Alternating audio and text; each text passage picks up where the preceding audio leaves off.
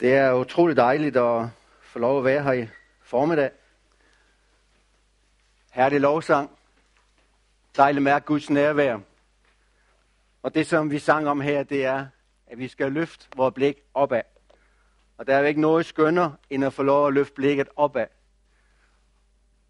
For der får vi øje på Jesus.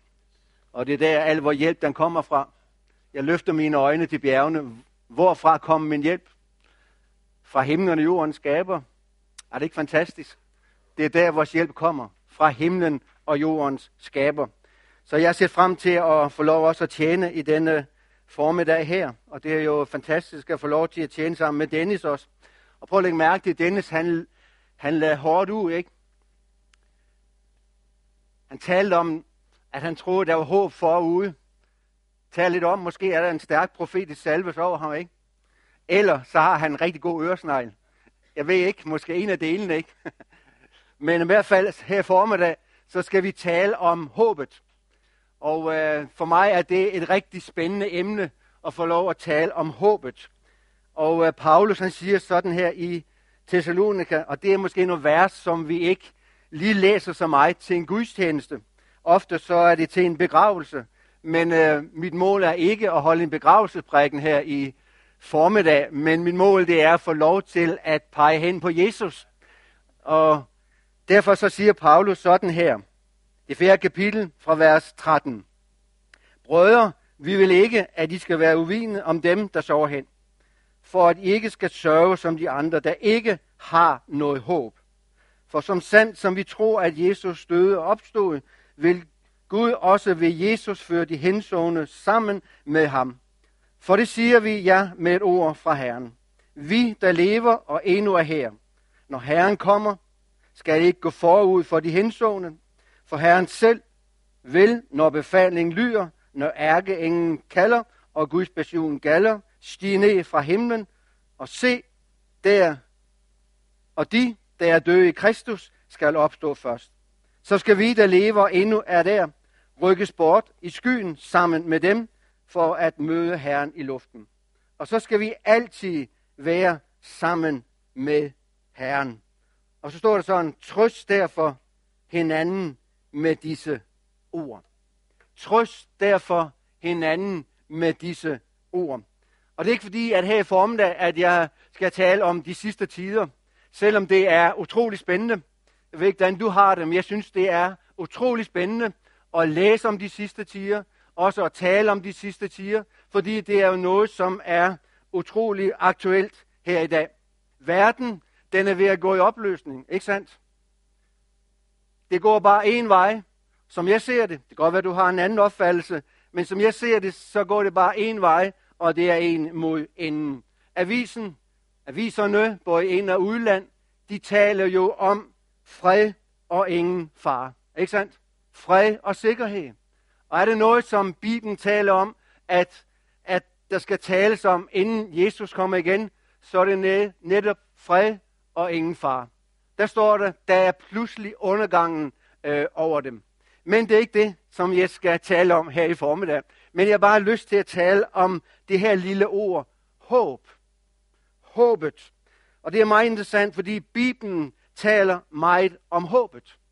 Jeg ved ikke, om du har lagt mærke til det, når du taler i Guds ord så taler Bibelen utrolig meget om håbet. Jeg har læst mig frem til, at hver femte eller hver 25. vers i det nye testamente har en anden relation til håbet. P. eller Paulus, han taler meget om håbet.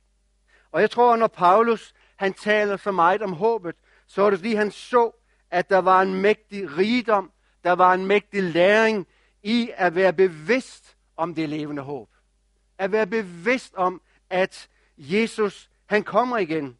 Og det er jo det, han taler også om i Johannes 14, som jeg skal komme tilbage til lige om lidt, hvor han siger, at i min fars hus er der mange boliger. Hvis ikke jeg har sagt jer det, til jeg går bort, for hvor jeg er, der skal også I være. Og jeg ved godt, at der er mange, som ikke rigtig kan lide det her med at tale om det levende håb. Fordi der er mange, der mener, ja, men så bliver vi himmelvendte. Og så mister vi fodfæste. Og så mister vi det her at være jordnær. Og øh, jeg vil da gerne være den første til at indrømme, at da jeg var ung, for mange, mange, mange, mange år tilbage, så, øh, så talte man net om det her med, at nej, det er ikke så godt, at du går ind og får en uddannelse. Det er ikke så godt, at du involverer dig i dit og i dat, fordi vi skal jo bare sætte os hen, fordi at Jesus, han kommer jo snart. Ikke? Og jeg vil da være den første indrømme, at det der er virkelig en usund forkyndelse. Og det er noget, som er med til at trække Guds rige ned. Men det vi ønsker, det er jo at trække Guds rige op. Ikke sandt? Og derfor tror jeg, at der hvor der er et levende håb på den gode måde, der vil det fremme Guds rige. Og der vil det være en hjælp for den enkelte af os til at være den disciple, til at være den tjener, til at være det vine, som Gud i sin nåde har kaldt os til, og for at bruge kirkens vision, både med hoved, hjerte og hænder. Profeten Jeremias, han sendte et brev fra Jerusalem til de overlevende i landflygtighed i Babylon. Og øh, han begynder med at skrive sådan øh, i det 29. kapitel og vers 10. Dette siger Herren. Og det er altid spændende, når Herren begynder på den måde. Dette siger Herren. Fordi når Herren taler, så taler han altid noget stærkt. Og det er derfor, det er så fantastisk at læse i Guds ord. Fordi det er jo Herren, der taler igennem Guds ord. Det var Herren, som inspirerede sine tjenere til at skrive og til at øh, åbenbare Guds tanker, åbenbare Guds vilje. Så hvad er det Herren, han vil sige i de vers her? Jo, jeg tror, han vil opmuntre os. Han vil vække troen. Han vil ikke bare vække troen, men han vil også vække håbet i dem, og samtidig også vække troen og håbet i os. Og han siger sådan, jeg vil drage omsorg for jer. Er det ikke fantastisk? Jeg vil drage omsorg for jer, siger Herren.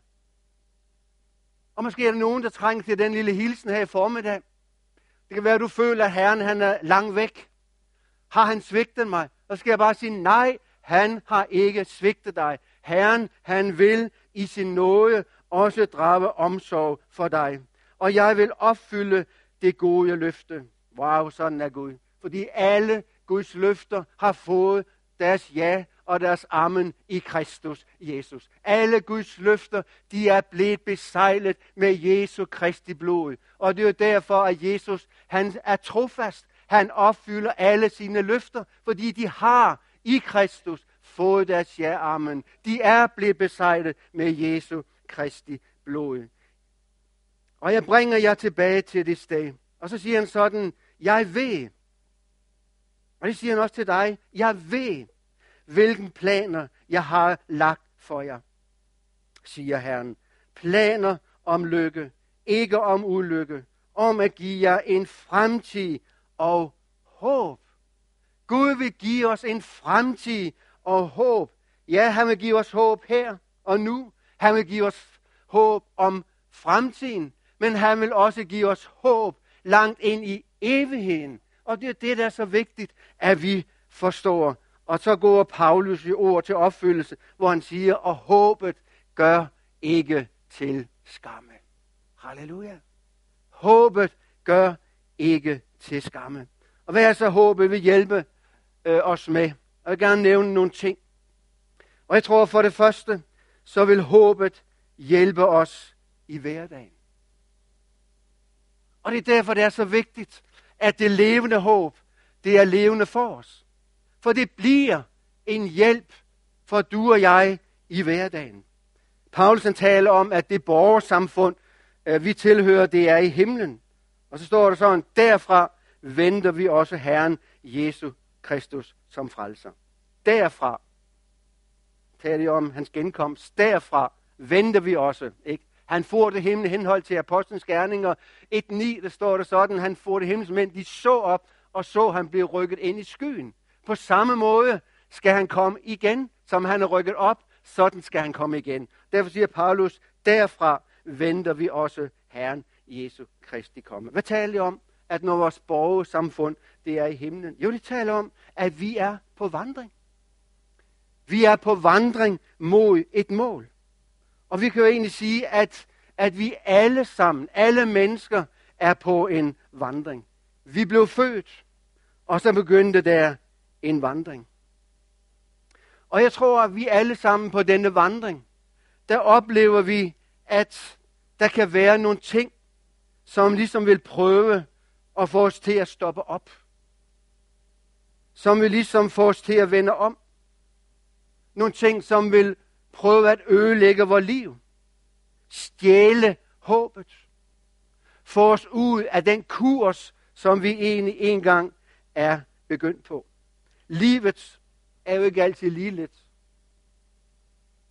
Og ved du hvad? Det har det ikke lovet os.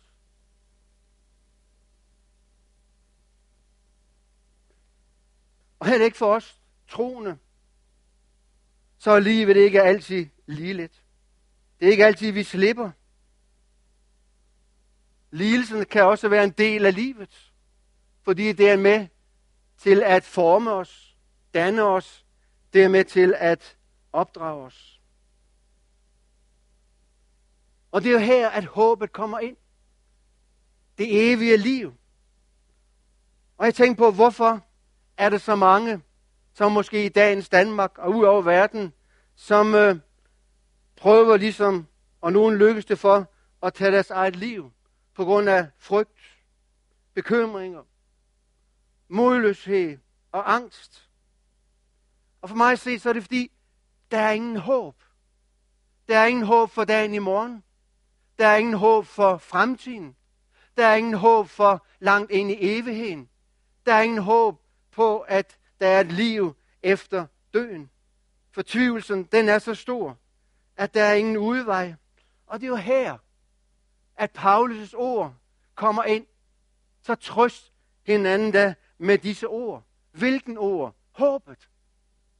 Håbet. At vi altid skal være sammen med Herren. Og så kan det godt være, at du tænker, jamen hvad har det med hverdagen at gøre? Ja, det er helt relevant at spørge sådan. Hvad har det egentlig med hverdagen at gøre?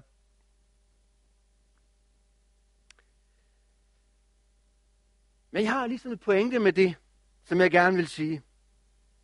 Og det er, at jeg tror, at når vi lever i det levende håb, så oplever vi, at håbet giver os en ny åndelig drivekraft. Den giver os en åndelig frimodighed til at hente kraft og visdom fra det åndelige rige, som vi er på vej imod. Vi kan hente kraft og styrke fra det rige, som venter os på vores vandring mod målet. Og jeg tror, det er det, som Jesus han er i tanke, også da han talte til sine disciple ud fra Johannes 14, 1-2. For han siger det sådan, jeres hjerter må ikke forfærdes. Så siger han, tro på Gud og tro på mig. I min færes hus er der mange boliger. Hvis ikke, ville jeg så have sagt, at jeg går bort og gør en plads rede for jer. Jesus, han har lige haft en lille samtale med disciplene. Og så har han fortalt disciplene, at nu var han på vej væk fra dem. Og der er det, at Peter han siger, hvordan skal det så gå os? Hvor går du hen? Med andre ord, herre, du kan da ikke forlade os. Ser du ikke, hvor svært vi har det? Landet er besat af de romerske borgere. Vi har håbet, at du var den, som skulle befri os. Vi har håbet, at du var den, der skulle hjælpe os. Og hvis vi læser i Lukas 24, hvor at uh, disciplen var på vej til Emmaus, og de møder Jesus, og Jesus siger til dem, de forstod ikke, at det var Jesus, han siger til dem, hvad er det, I går og snakker om? Ja, er du den eneste, der er fremme her i landet, og ikke har oplevet, hvad der er sket, det her med Jesus fra Nazareth, som er blevet taget bort fra os? Nå, hvad da? Jo, men vi havde håbet, at han var den, som skulle forløse Israel. Og så begynder han ligesom at udlægge skrifterne for dem. Og her ser vi, at de var skuffet. Men der ligger nogle fantastiske ord i det, som Jesus siger. Der er tre ting. Først så siger han, jeres hjerte må ikke forfærdes. Og hvad sker der, hvis vi bliver forfærdet? Jo, vi bliver blinde. Vi bliver blinde for det rige, som venter os. Vi bliver blinde for, for det rige, som vi er på vandring imod.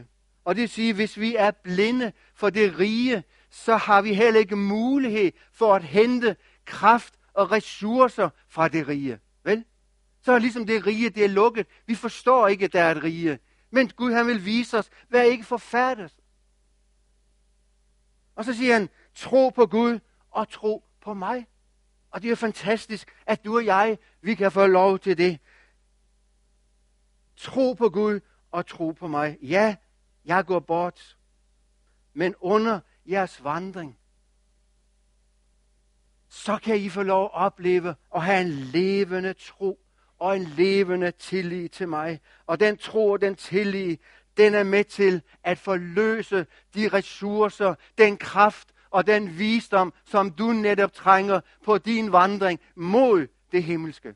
Altså her og nu kan du få lov at opleve og øse af frelsens kilde. Du kan få lov at opleve øh, opfyldelsen af det, som Paulus han taler om. Hent kraft fra nåden i Kristus Jesus. Er det ikke fantastisk?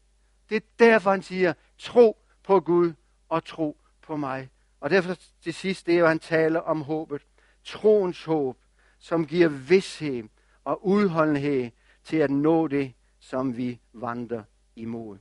Og det fører os over i punkt 2. Nemlig, at det levende håb, hvad gør det? Jo, for mig at se, så får det os til at gå igennem ild og vand. Det er jo fantastisk. Nu er det ikke sikkert, at vi kommer til at gå igennem ild og vand, men det tror du forstår pointet.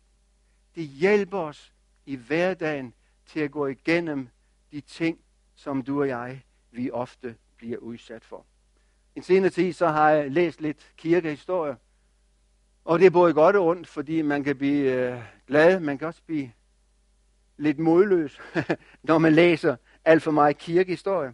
Og det er jo sådan, i årene fra 200, 209 og 261 efter Kristus, efter Kristus under kejser Darius, så udbrød der en mægtig forfølgelse. Og senere i år 303-304, igen under en anden kejser, så forsøgte han at udrydde totalt de kristne.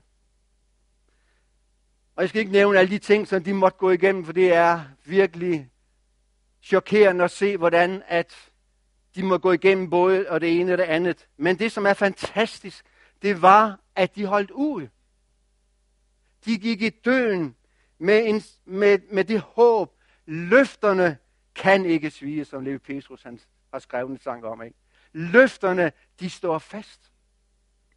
Og når vi læser her brevet, det 11. kapitel, så læser vi om trosheltene og alt det, som de måtte gå igennem. Og vi kan spørge os selv, hvorfor gav de ikke op? Hvorfor vendte de ikke tilbage til det land, som de kom fra?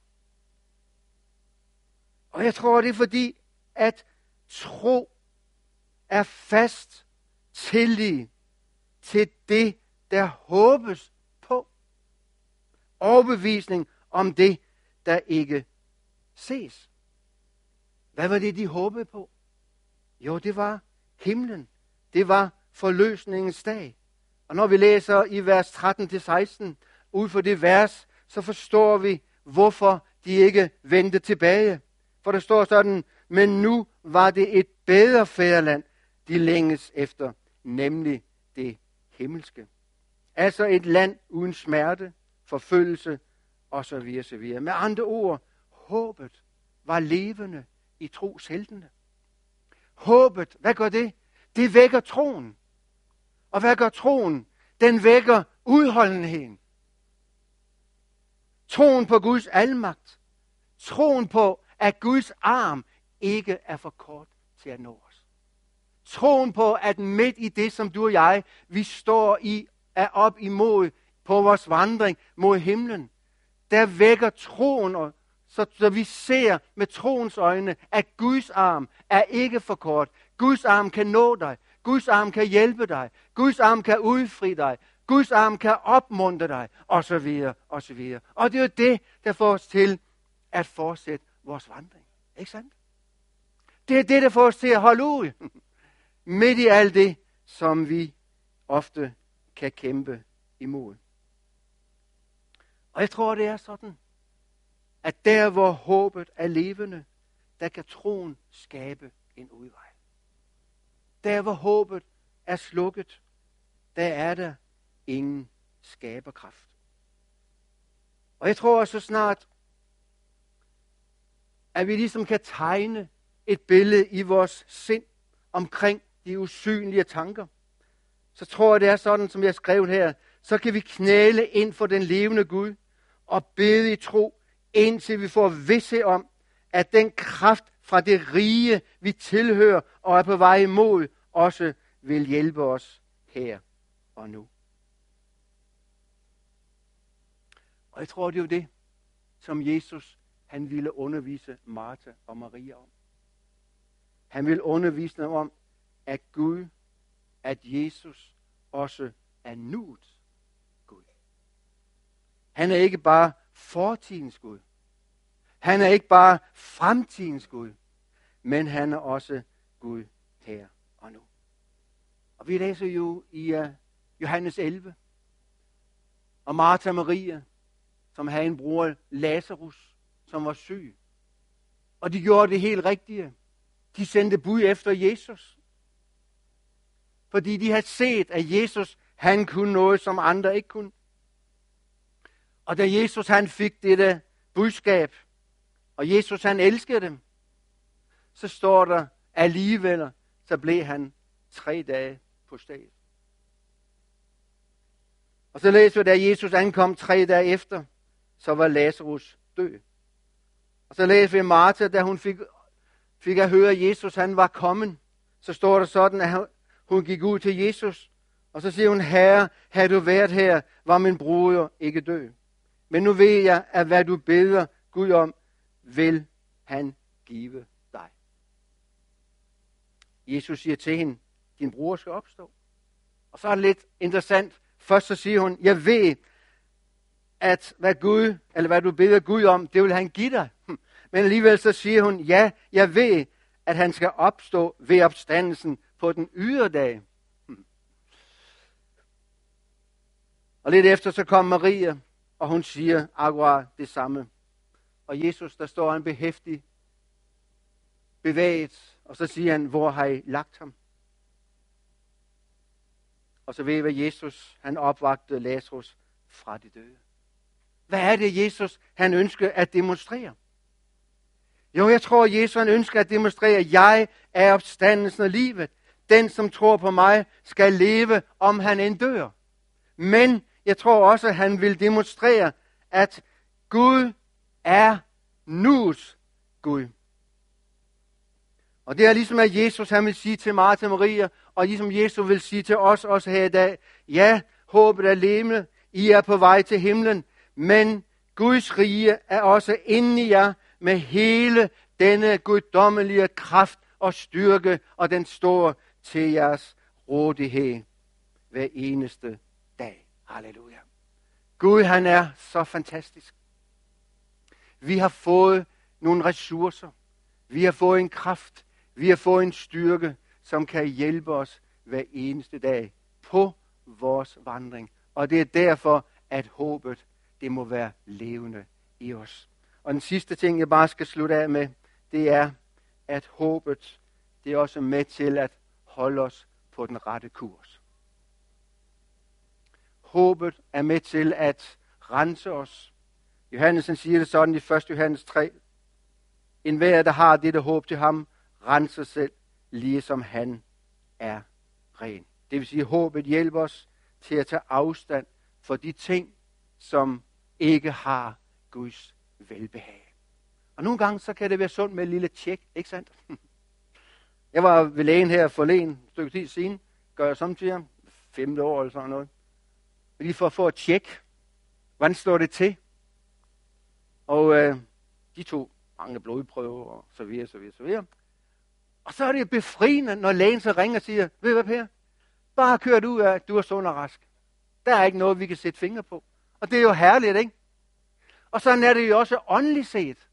Nogle gange så kører vi egentlig bare derud, ja, ikke også? Men nogle gange kan det også være godt en, en gang, eller godt en gang imellem lige at stoppe op, og så tage et lille tjek. Hvordan står det til? David han siger det sådan, se om jeg er på smertens vej, så led mig ind på, på, på evighedsvejen. Nogle gange kan det være fint lige at prøve os. Og Josef, han er en fantastisk mand at læse om. Og jeg tror, at det levende håb var også vagt i Josef, som blev kom i tjeneste hos Potifar tilbage i 1. Mosebog 39. Og hvor at Potifars kone forsøgte ligesom at komme i med ham. Josef han var en flot fyr.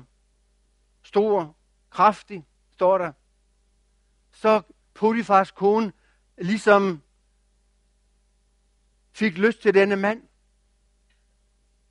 Og en dag så siger hun, kom og lig der her sammen med mig. Og så siger, så siger Josef, hvordan skulle jeg kunne gøre sådan noget ondt? Han var på vagt. Han var bevidst. Han var på vej. Han var på vej mod det evige. Så hvordan skulle han være i stand til at gøre sådan ondt, både over for, for kongen, men også over for hans far i himlen? Han renser hele tiden sig selv. Og det er også det, at håbet det gør. Er håbet levende? Er riget levende? Er Jesu genkomst levende? Så vil vi også være på vagt. Amen. Så må Gud hjælpe os, at vi ligesom oplever, og det kan godt være, at håbet ikke helt er, er levende i din ånd. Men jeg tror, at det som Helligånden gerne vil, han vil gøre håbet levende. Fordi håbet betyder ikke bare, at vi sætter os hen i lænestolen og er himmelvendt. Nej, det betyder, at det er en hjælp for os i hverdagen. Det betyder, at håbet det hjælper os til at gå igennem de kampe, de prøvelser, som vi hver sær møder. Og håbet, det hjælper os til at vi renser os selv. Så vi altid står i den rette position, og hele tiden kan vandre på den rette kurs. Og så skal vi få lov at opleve, en dag, så kommer han, og så henter han os, og så skal vi være sammen med ham for tid og for evighed. Amen. Far, vi takker dig, fordi at du er den, der vækker håbet i vores hjerter. Tak for det levende håb. Og jeg takker dig for os alle sammen, som er her. Tak fordi, at vi altid må få lov til at leve det håb. Og tak fordi vi må få lov at se, der er det rige også her nu, som vi kan øse alt det, som vi har brug for i vores vandring mod hjemmet. Far, jeg beder om din nåde, din velsignelse ind over os alle. Styrk os. Velsign. Du kender den enkelte af os. Du ved, hvad den enkelte står i. Men far, nu beder jeg om, at du ved Helligånden vil åbne vores hjertes øjne, så vi ser den rigdom, som er skænket os i dig. I Jesu navn. Amen.